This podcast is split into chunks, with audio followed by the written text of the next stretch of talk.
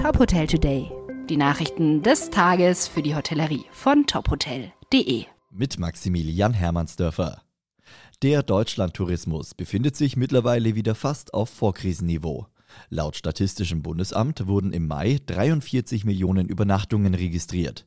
Das waren dreimal so viele wie im Lockdown Mai 2021 und noch gut drei Prozent weniger als im Mai 2019.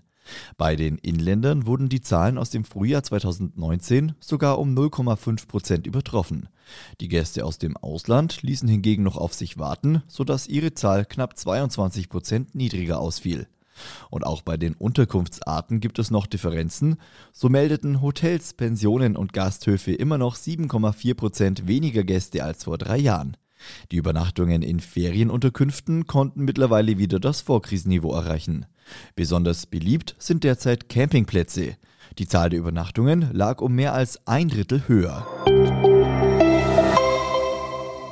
Der französische Hotelkonzern Accor will seine Unternehmensstruktur umgestalten und plant zwei getrennte Geschäftsbereiche. Das Ziel ist unter anderem, die eigene Führungsposition auszubauen. Wie das Unternehmen mitteilte, soll die Umstrukturierung zum 1. Oktober erfolgen.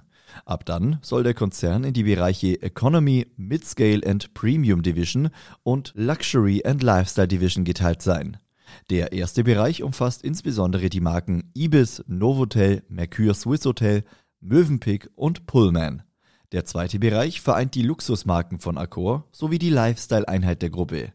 Mit den beiden Geschäftsbereichen, die klar definierte und auf die Erwartungen von Gästen und Eigentümern zugeschnittene Wachstumsstrategien beinhalten, will Accor seinen Partnern und Investoren ein klares und transparentes Modell für jeden seiner Geschäftsbereiche bieten. Anfang 2023 soll das Boutique-Hotel The Komodo in den österreichischen Alpen seine Türen öffnen. Es wird das Debüt der Marke Komodo sein. In den kommenden Jahren sollen mehrere Designhotels auf der ganzen Welt entstehen. Der Komodo soll mit Century Flair in ein modernes Refugium in den Bergen übertragen und wird 70 Zimmer bieten.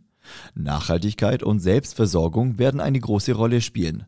So wird das Haus beispielsweise Thermalwasser für Spa-Behandlungen nutzen, über eine eigene Bergquelle verfügen und mit Solarzellen ausgestattet sein, um seinen eigenen Strom zu erzeugen.